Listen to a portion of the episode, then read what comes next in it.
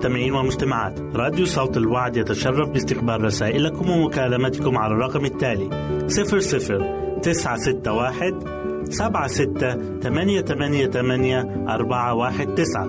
نشكركم ونتمنى التواصل معكم. والسلام علينا وعليكم.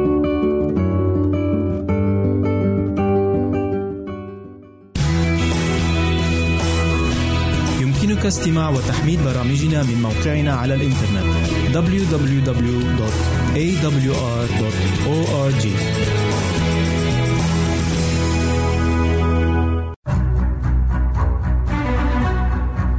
أعزائي المستمعين والمستمعات تتشرف راديو صوت الوعد باستقبال أي مقترحات أو استفسارات عبر البريد الإلكتروني التالي.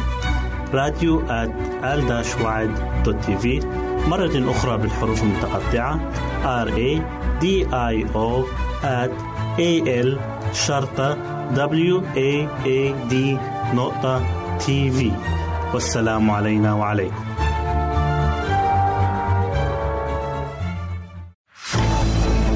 أعزائي المستمعين والمستمعات راديو صوت الوعد لا يكتفي بخدمتكم عبر الموجات الصوتية فقط بل وإنه يطرح لكم موقعا إلكترونيا يمكنكم من خلاله مشاهدة أجمل البرامج الدينية الثقافية الاجتماعية وغيرها من المواضيع الشيقة. يمكنكم زيارة الموقع من خلال العنوان التالي www.al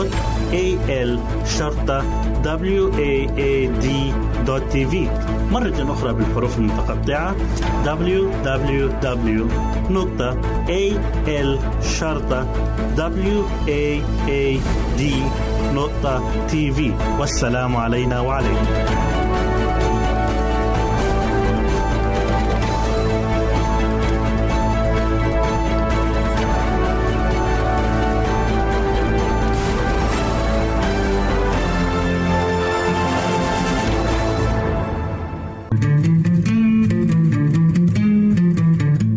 تستمعون إلى إذاعة صوت الوعي.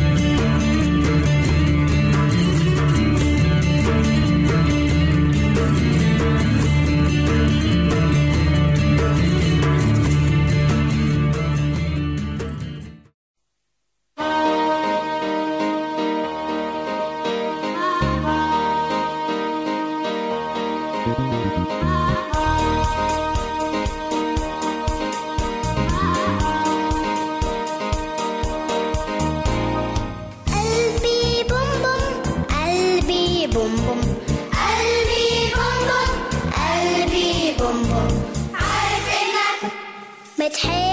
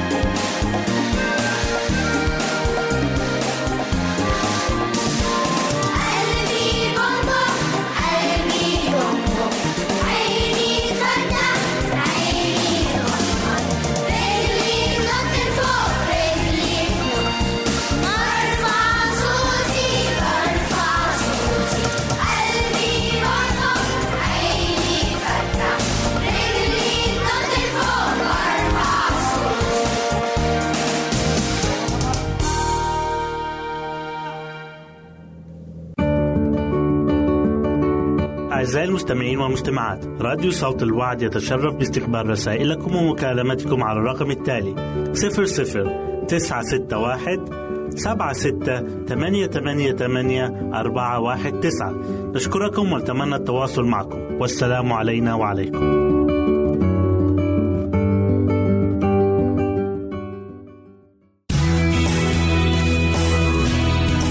استماع وتحميل برامجنا من موقعنا على الإنترنت www.awr.org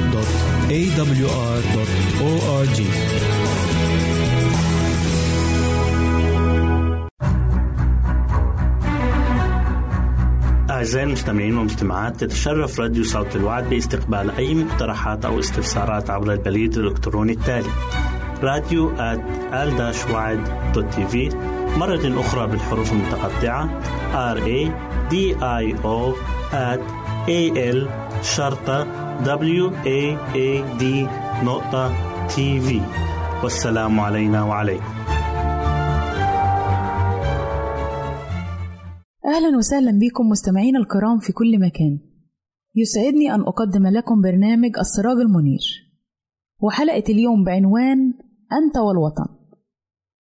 في سفر أرمية إصحاح 29 والآية 7 بتقول كلمة الله اطلبوا سلام المدينة وصلوا لأجلها إلى الرب لأنه بسلامها يكون لكم سلام. المؤمن الحقيقي هو شخص مخلص لبلاده اللي بيعيش فيها ودايما بيطلب لها السلام. ونقدر نشوف ده في قصة حياة الرب يسوع لما كان عايش هنا على الأرض. بنلاحظ إن هو كان مدي اهتمام خاص بالمكان اللي كان عايش فيه. بيذكر لنا الكتاب المقدس في إنجيل متى إصحاح 13 والآية 54 ولما جاء إلى وطنه كان يعلمهم. بيسير المؤمن حسب قوانين إلهية. معلنة ليه بوضوح في كلمة الله. والقوانين دي بتحكم كل علاقاته سواء كانت بالناس اللي حواليه أو بالبلد اللي بيعيش فيها وبقوانينها. وكان من ضمن تعليم السيد المسيح. بيذكر لنا كمان في إنجيل مرقس إصحاح 12 والآية 17 لما سألوه عن الجزية اللي بتدفع للبلد رد عليهم وقال لهم اعطوا ما لقيصر لقيصر وما لله لله. وبنلاقي هنا إن السيد المسيح أكد على أهمية التزاماتنا تجاه البلاد. يعني أي ضرائب مفروضة علينا المفروض ندفعها. وكمان أكد الرسول بولس في رسالة رومي أصح 13 والآيات 1 و 2 بتقول كلمة الله لتخضع كل نفس للسلاطين الفائقة لأنه ليس سلطان إلا من الله والسلاطين الكائنة هي مرتبة من الله. وبيأكد الكتاب المقدس على احترام كل من هم في منصب لأنه زي ما قال لنا كل سلطة هي مرتبة من الله. وبيقول لنا كمان في رسالة روميا إصحاح 13 والآية 7 فاعطوا الجميع حقوقهم الجزية لمن له الجزية. الجباية لمن له الجباية والخوف لمن له الخوف والإكرام لمن له الإكرام. بيصير المؤمن في وسط عالم لا يعرف الله بيعيش وسط خليط من الناس بعضهم مخلص وأمين وصاحب مبدأ والبعض الآخر بيشجع على الفوضى والنهب والتسيب. فأنت كإنسان مؤمن إزاي تتصرف وسط عالم زي كده؟ ما تشتركش أبدا في الأعمال المخربة. ممكن تلاقي واحد بيسرق أموال عامة أو بيرتشي أو بيغش في عمله أو بيخرب في البلاد. لكن المؤمن ما يشتركش في كل الأمور دي بل بالعكس عليه دور إن هو يوبخه ويحذره من اللي بيعمله. وزي ما بيقول لنا الرسول بولس في رسالة أفسس إصحاح 5 والآية 11 ولا تشتركوا في أعمال الظلمة غير المثمرة بل بالحري وبخوها. جهلة الناس الأشرار بتشن باستمرار حروب وافتراءات ضد الناس الأتقياء المؤمنين. وبيعلمنا الكتاب المقدس إن حياة الأمانة وفعل الخير للجميع وللبلاد هو أفضل الردود على هذه الافتراءات. يجب عليك كإنسان مؤمن إنك تتعلم من السيد المسيح. بيذكر عنه الكتاب المقدس إنه كان يقول يصنع خيرا. عشان كده بشجعك عزيزي المستمع إنك تشارك دايما في كل ما يبني الوطن سواء بتقديم المساعدة أو بالمشاركة برأيك إن كان في انتخابات أو أي أمور تخص البلد. شارك بأي صورة سليمة وبناءة وحضارية وإن كان أحيانا بيتظلم المؤمن في التقدير أو الأجر الأرضي لكن في جزاء وتقدير أكيد وعظيم من ربنا. ولنا بعض الأمثلة في الكتاب المقدس لناس مؤمنين خدموا بلادهم بإخلاص وبأمانة. زي مثلا النبي دانيال. مع إنه كان غريب عن وطنه لأنه اتسبى في أرض بابل إلا إنه خدم بكل أمانة. بيقول لنا الكتاب المقدس في سفر دانيال إصحاح 6 والآية 3 فكر الملك في أن يوليها على المملكة كلها. كون إن ملك يفكر إن يولي دانيال على المملكة كلها ده أكيد مش من فراغ. ده دليل الأمانة الكبيرة جدا والإتقان في العمل. وعينوا الملك داريوس من ضمن ثلاث وزراء على المملكة كلها عشان يضبطوا كل أمور حساباتها والموارد بتاعتها وكان دانيال متفوق جدا وأمين جدا. لكن في يوم من الأيام حاولوا الناس الأشرار إن هم يتصيدوا أي أخطاء لدانيال لكن ما قدروش. بتقول كلمة ربنا فلم يقدروا أن يجدوا علة ولا ذنبا لأنه كان أمينا ولم يوجد فيه خطأ ولا ذنب.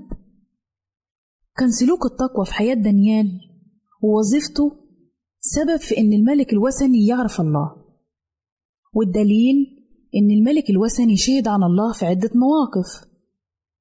وقال لدانيال إن إلهك الذي تعبده دائما هو ينجيك هو الإله الحي القيوم إلى الأبد وملكوته لن يزول وسلطانه إلى المنتهى.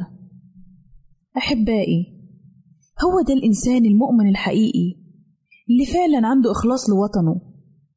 كان فعلا دانيال في الوقت ده غريب ونزيل في أرض بابل لكنه كان نافع لكل اللي حواليه. كان مخلص للبلاد اللي كان عايش فيها. كان أمين جدا في عمله.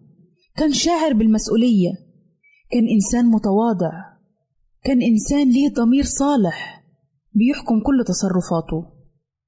وزي ما بتقول كلمة ربنا في رسالة عبرانيين إصحاح 13 والآية 18 أن لنا ضميرا صالحا راغبين أن نتصرف حسنا في كل شيء. فحبنا تجاه وطننا الأرضي لا يتعارض أبدا مع الاشتياق لوطننا السماوي. فالوطن الأرضي هو المكان اللي بينمو فيه الإنسان المؤمن وبيعيش حياته كابن لله.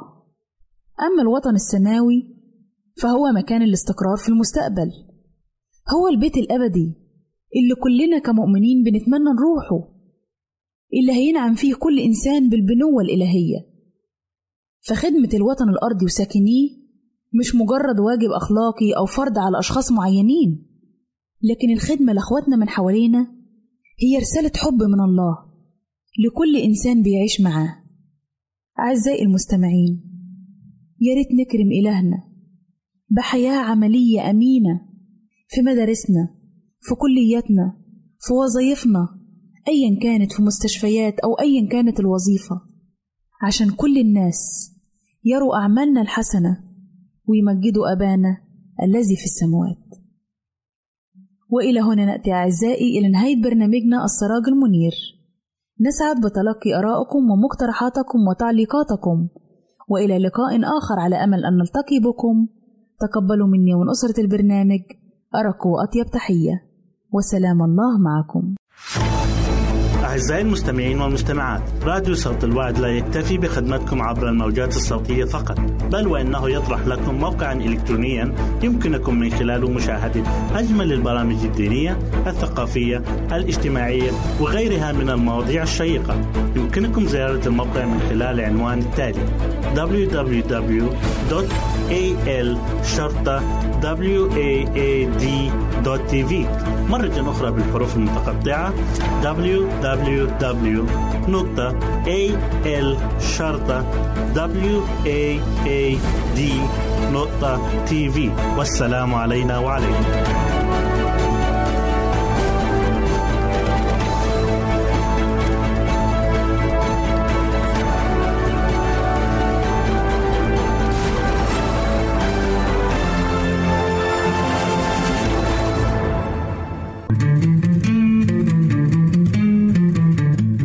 تستمعون إلى إذاعة صوت الوعد.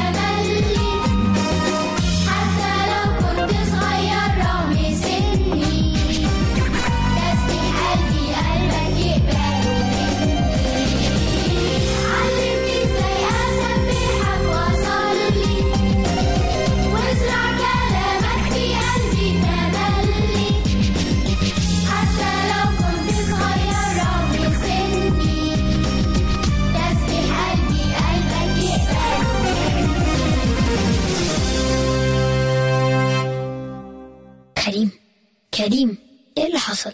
النور اتقطع ولا إيه؟ مش عارف بس أنا حاسس إن إحنا مش في البيت والدنيا ضلمة قوي ياه الضلمة دي بايخة قوي أعزائي المستمعين والمستمعات راديو صوت الوعد يتشرف باستقبال رسائلكم ومكالمتكم على الرقم التالي 00 961 سبعة ستة ثمانية ثمانية ثمانية أربعة واحد تسعة. نشكركم ونتمنى التواصل معكم. والسلام علينا وعليكم.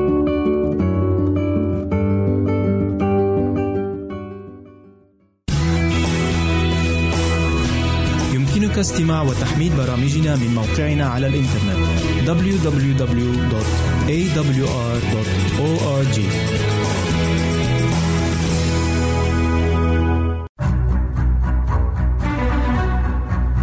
أعزائي المستمعين والمستمعات تتشرف راديو صوت الوعد باستقبال أي مقترحات أو استفسارات عبر البريد الإلكتروني التالي راديو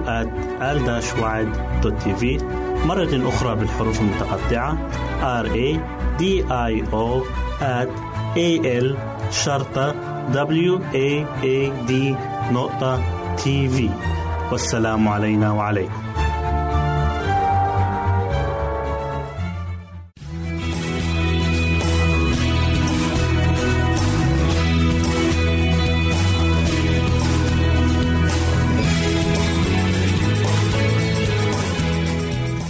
أهلا وسهلا بكم مستمعينا الكرام.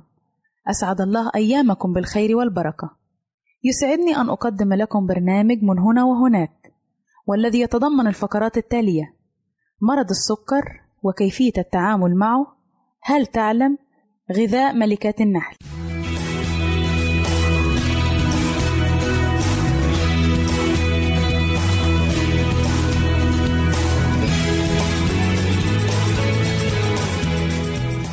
أولى فقراتنا هي عن مرض السكر وكيفية التعامل معه.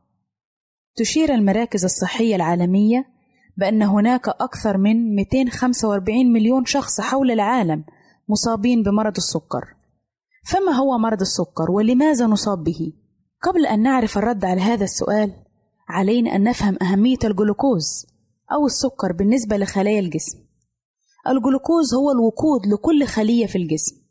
فكل واحدة من خلايا الجسم تحتاج إلى جلوكوز وأكسجين لتتمكن من القيام بعملها بطريقة سليمة.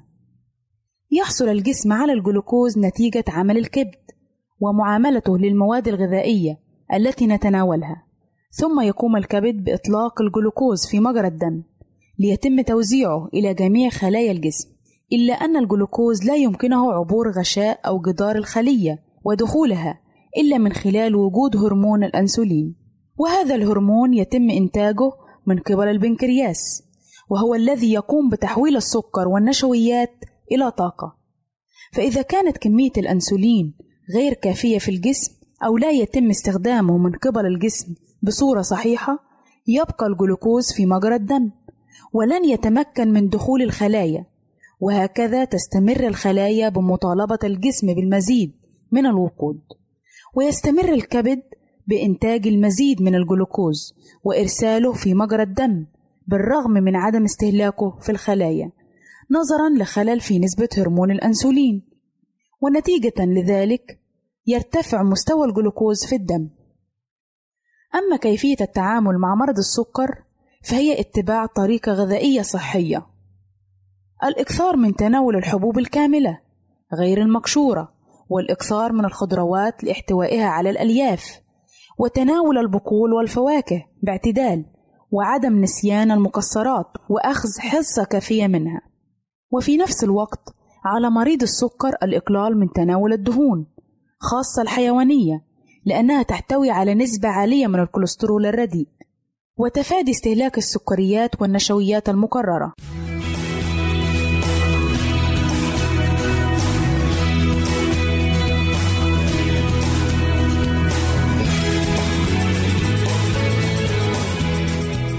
أهلا وسهلا بكم مجددا أعزائي المستمعين إليكم فقرتنا الثانية وهي بعنوان هل تعلم؟ هل تعلم أن الذبابة تعتبر أخطر كائن حي على سطح الكرة الأرضية؟ وذلك بسبب قدرتها على نقل النفايات والملوثات من كائن لآخر. هل تعلم أن النحلة ترفرف بجناحيها ما يقرب من 230 مرة في الثانية الواحدة؟ وهي تمتلك خمسة عيون على أجزاء مختلفة من رأسها، ولكل منها وظائف خاصة واستخدامات مختلفة عن الأخرى. ويمتلك النحل ستة أرجل مصممة بميزات خاصة، فهي مليئة بالشعر الملتوي إلى الأعلى والذي يساعد في عملية جمع حبوب اللقاح. ولديها أيضا مخالب تساعدها على حمل حبوب اللقاح ونقله إلى الخلية، وتتوزع الأرجل على شكل ثلاثة أزواج على كل جنب من النحلة متصلة بالصدر وتحتوي على خمسة قطاعات مفصولة بمفاصل. هل تعلم أن كثرة التعرض للاختبارات والامتحانات المدرسية تجعل الشخص أكثر عدائية وعنفا في ممارساته وسلوكه العام؟ إذ وبمعدل الأرقام فإن قضاء أربع ساعات يوميا في أداء الاختبارات لمدة أسبوع واحد فقط كافية لرفع ضغط الدم وانفلات الأعصاب وفقدان التحكم في الذات. هل تعلم أن العطسة تكون قوية جدا ولا يمكن أن يعطس الإنسان وعينيه مفتوحة؟ لأن ذلك إذا حدث سوف يؤدي إلى انفجار العين، ومن الممكن كذلك إذا كتم الإنسان العطس يؤدي إلى انفجار أحد الأوعية الدموية بالدماغ أو الرقبة.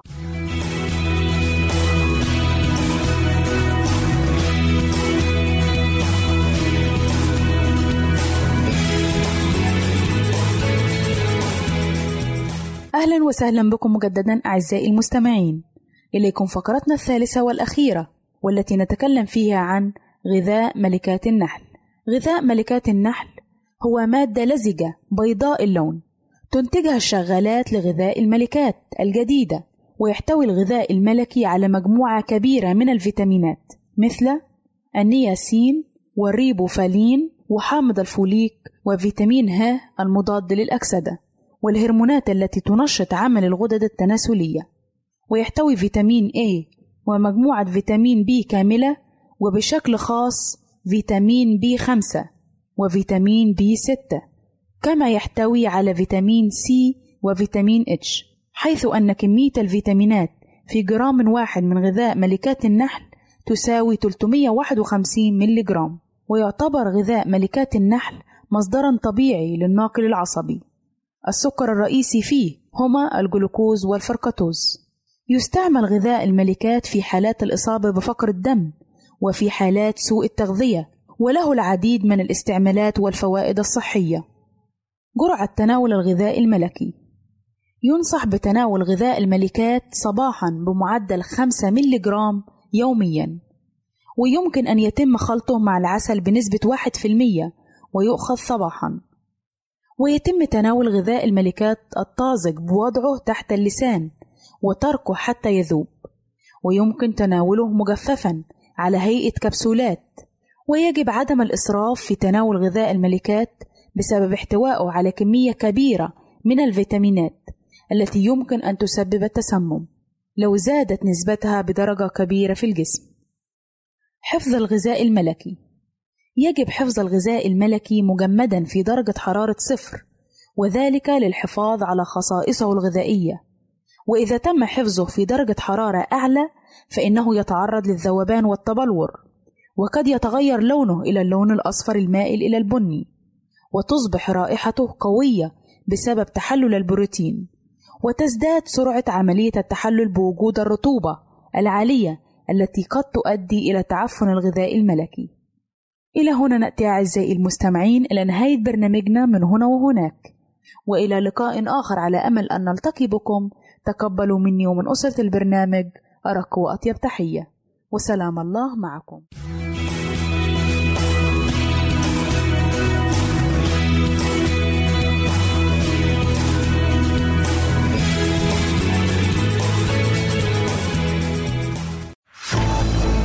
أعزائي المستمعين والمستمعات راديو صوت الوعد لا يكتفي بخدمتكم عبر الموجات الصوتية فقط بل وإنه يطرح لكم موقعا إلكترونيا يمكنكم من خلاله مشاهدة أجمل البرامج الدينية الثقافية الاجتماعية وغيرها من المواضيع الشيقة. يمكنكم زيارة الموقع من خلال العنوان التالي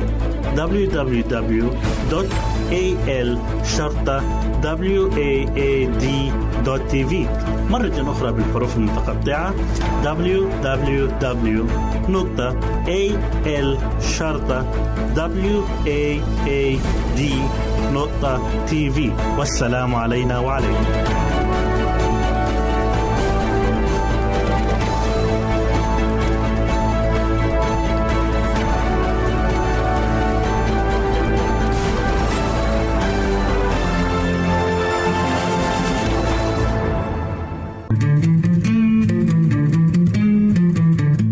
أنتم تستمعون إلى إذاعة صوت الوعد.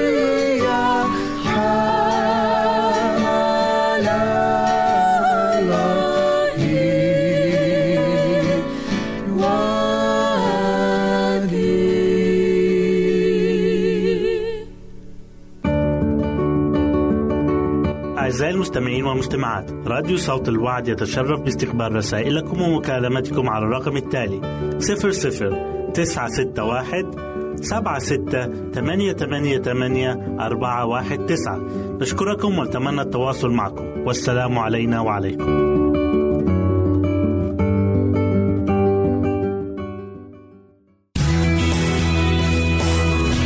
يمكنك استماع وتحميل برامجنا من موقعنا على الإنترنت. www.awr.org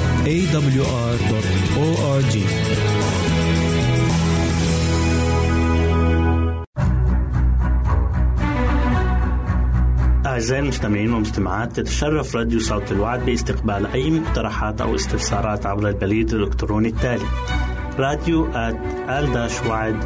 في مرة أخرى بالحروف المتقطعة R A D I O at A L شرطة W A A D نقطة تي في والسلام علينا وعليكم يطيب اللقاء بك عزيزي المستمع وهذه الحلقة الجديدة من برنامجك الأسبوعي قصة وحكاية.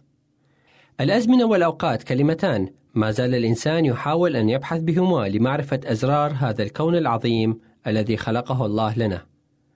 ولكن بدون جدوى. فالكتاب يؤكد لنا ذلك.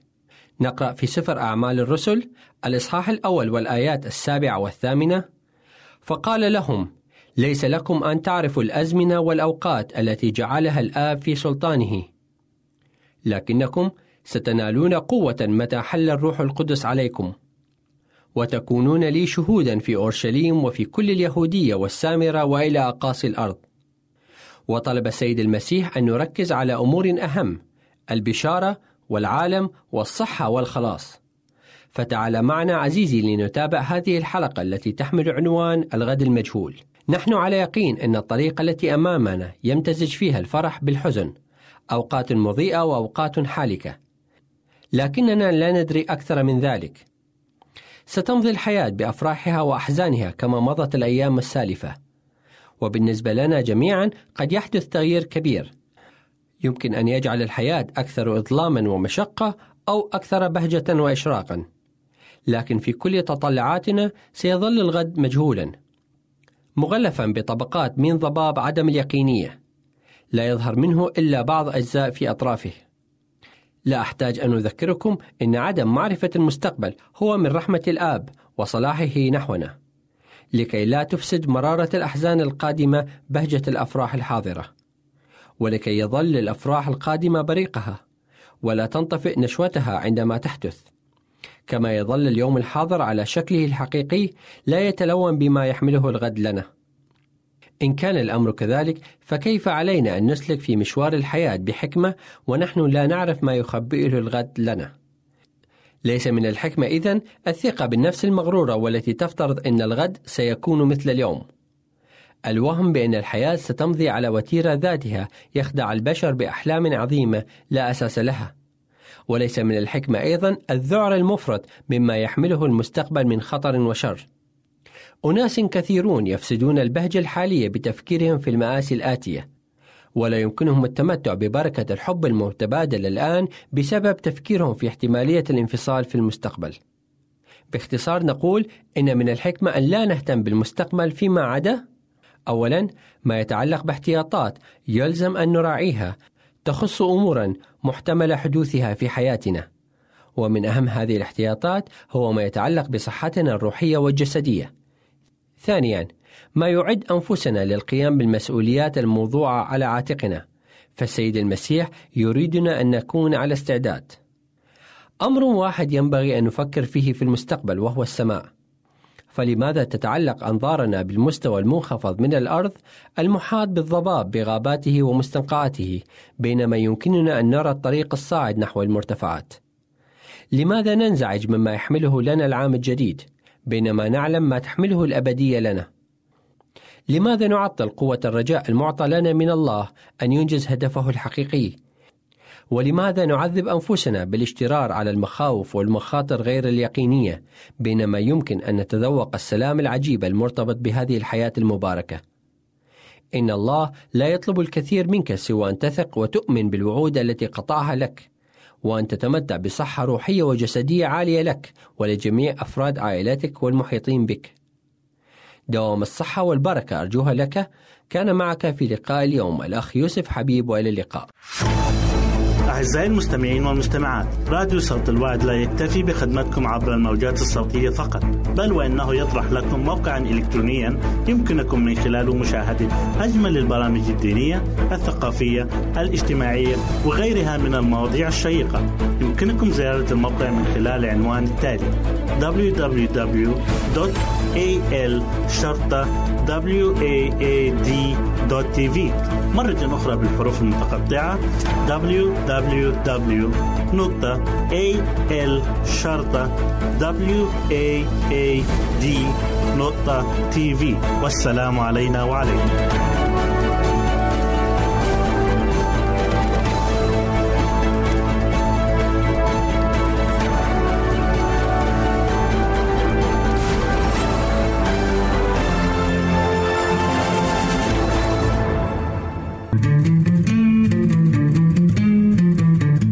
أنتم تستمعون إلى إذاعة صوت الوعد.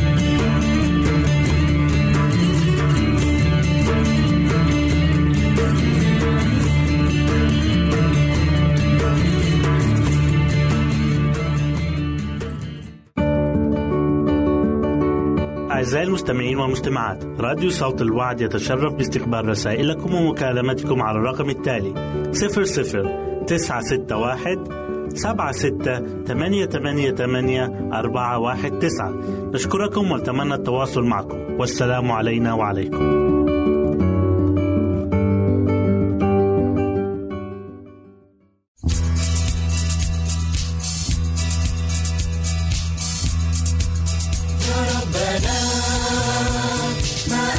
اسمك في كل الأرض. يا ربنا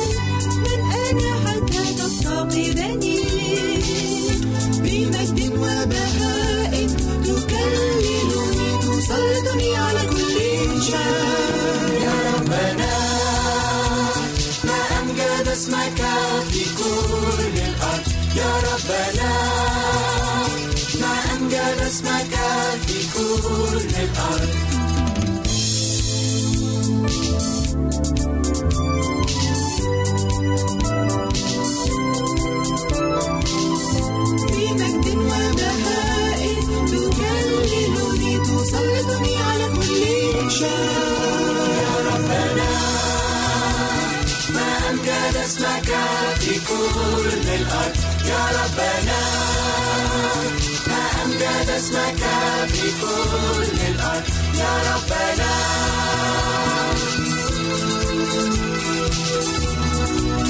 يا ربنا. ما أمجد اسمك في كل الأرض.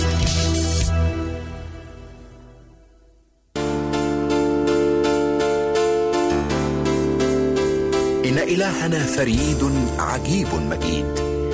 جمع فحوى أكمل الشمائل وأروع الطبائع. قد تراها تناقضات لكنها أكمل الكمالات. السماء عرشه والأرض موطئ قدميه لكن المذود مهده وإكليل الشوك تاجه.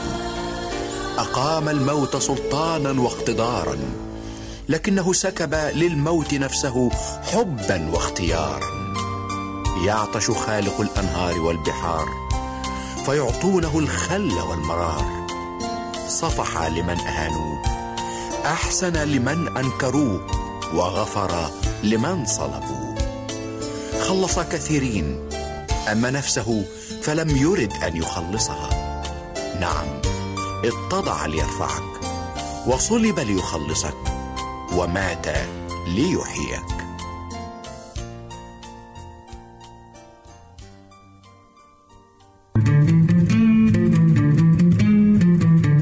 أنتم تستمعون إلى إذاعة صوت الوعي.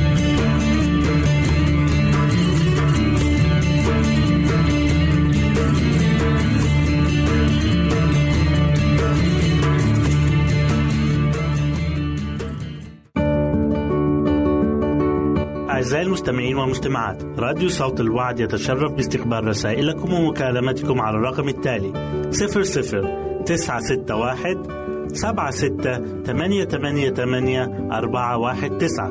نشكركم ونتمنى التواصل معكم. والسلام علينا وعليكم.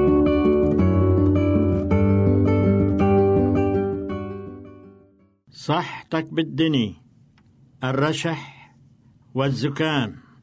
مع بداية فصل الشتاء تبدأ الإنفلونزا أو الرشح والزكام رحلتهم بين الناس.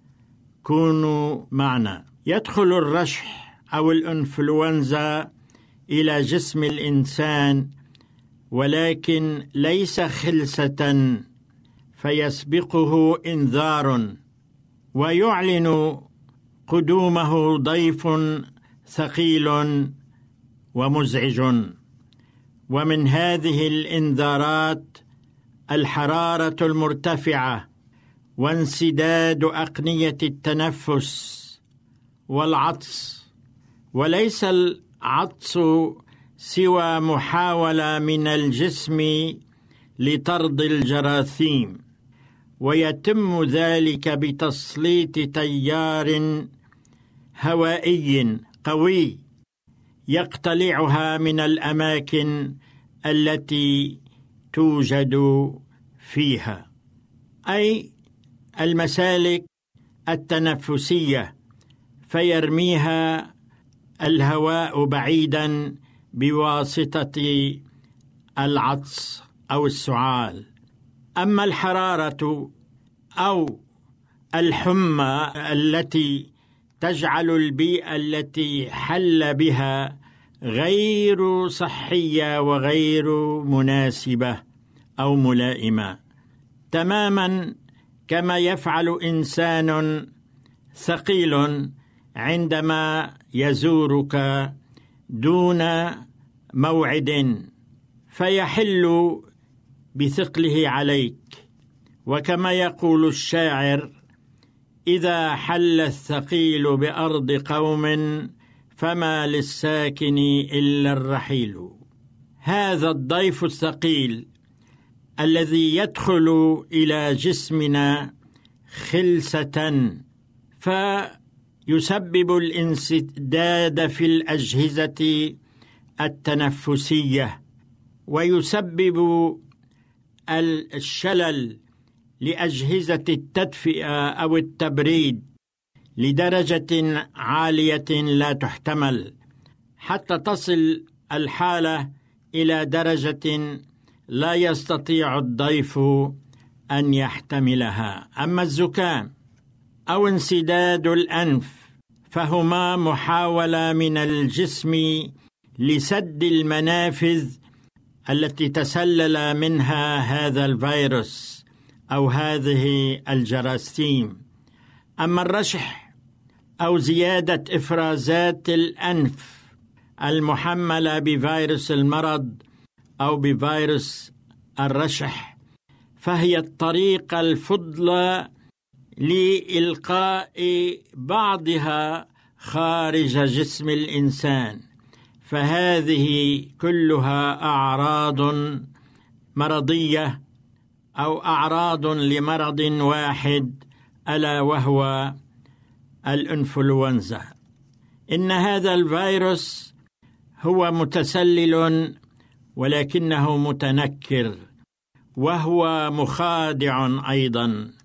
يحتوي الغشاء الخارجي الذي يغلف هذا الفيروس على مادتين مهمتين يرمز إليهما العلماء بحرفي NH وهاتان المادتان تمنحان الفيروس هويته الخاصة وتحددان طبيعته الضارة أو الأجسام المضادة التي يصنعها الجسم البشري لمقاومة هذا الفيروس.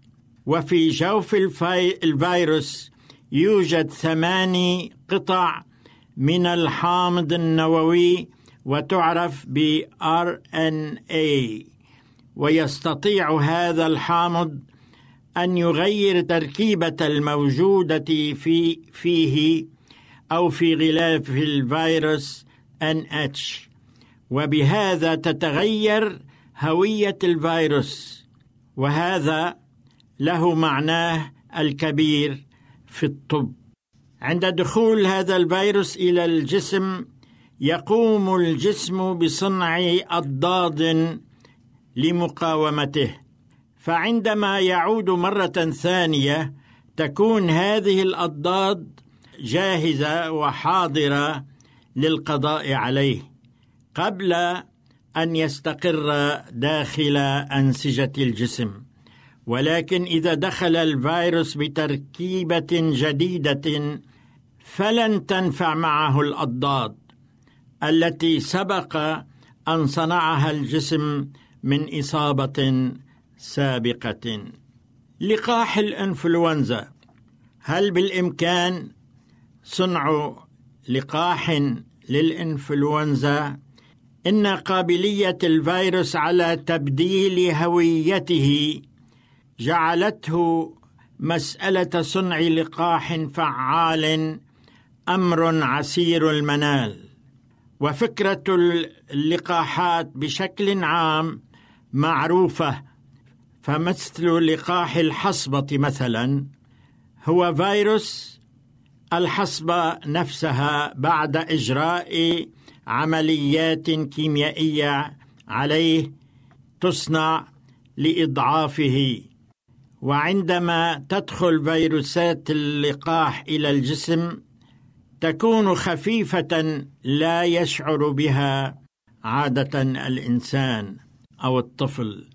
ولكنها تجعل الجسم مستعدا لصنع مضادات لمقاومة الفيروس الحقيقية عندما تهاجم الجسم. فلقاح شلل الأطفال مثلا هو فيروس ولكنه أضعف وتعطى في الفم بشكل سائل فتعطي الطفل مناعة تكاد تكون مئة بالمئة. أما فيروسات الإنفلونزا فهناك عقبات كبيرة تقف في وجه صنع لقاح تقف في وجه صنع لقاح فعال لهما. فالعقبة الأولى كما ذكرنا هي قابلية الفيروس على تغيير تركيبته. والسبب الثاني هو أن الفيروس المسبب للإنفلونزا هو ليس نوعا واحدا بل ثلاثة أنواع رئيسية. وقد رمز إليهما بحروف A B C. ورغم هذه المصاعب فقد قام العلماء بدمج أنواع وأشكال متعددة من الفيروسات المسببة للإنفلونزا واجروا عمليات إضعاف وإنهاك عليها فأعطوا لقاحات لا بأس بها. وهذا اللقاح قد يعطي نتيجة تقرب إلى خمسين بالمئة. هذا اللقاح نافع وضروري لفئة معينة من الناس مثل كبار السن ومرضى السكري والمصابين بأمراض مزمنة كأمراض القلب أو الرئتين والمصابين بعجز الكلى وداء السكري والمصابين بنقص المناعة أي مرض الإيدز. العقار الوقائي قام العلماء باختبار عدد من العقاقير للوقاية من الإنفلونزا. فوجدوا أن عقار امانتادين امانتادين يمنع الفيروس من دخول الخلايا وبهذا فهو يقي من الإصابة.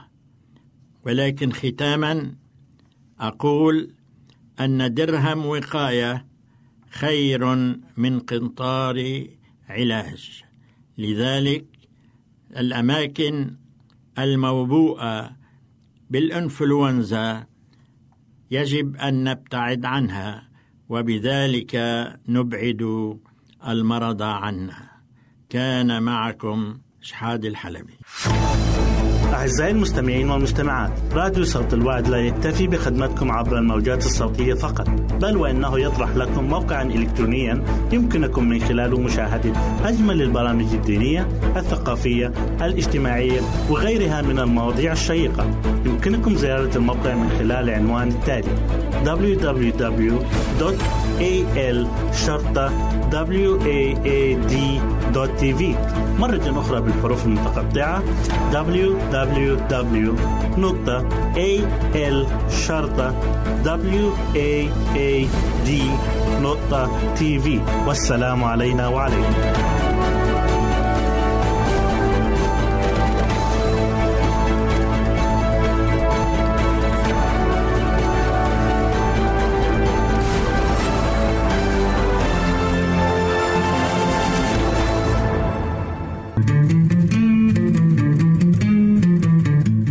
تستمعون إلى إذاعة صوت الوعد.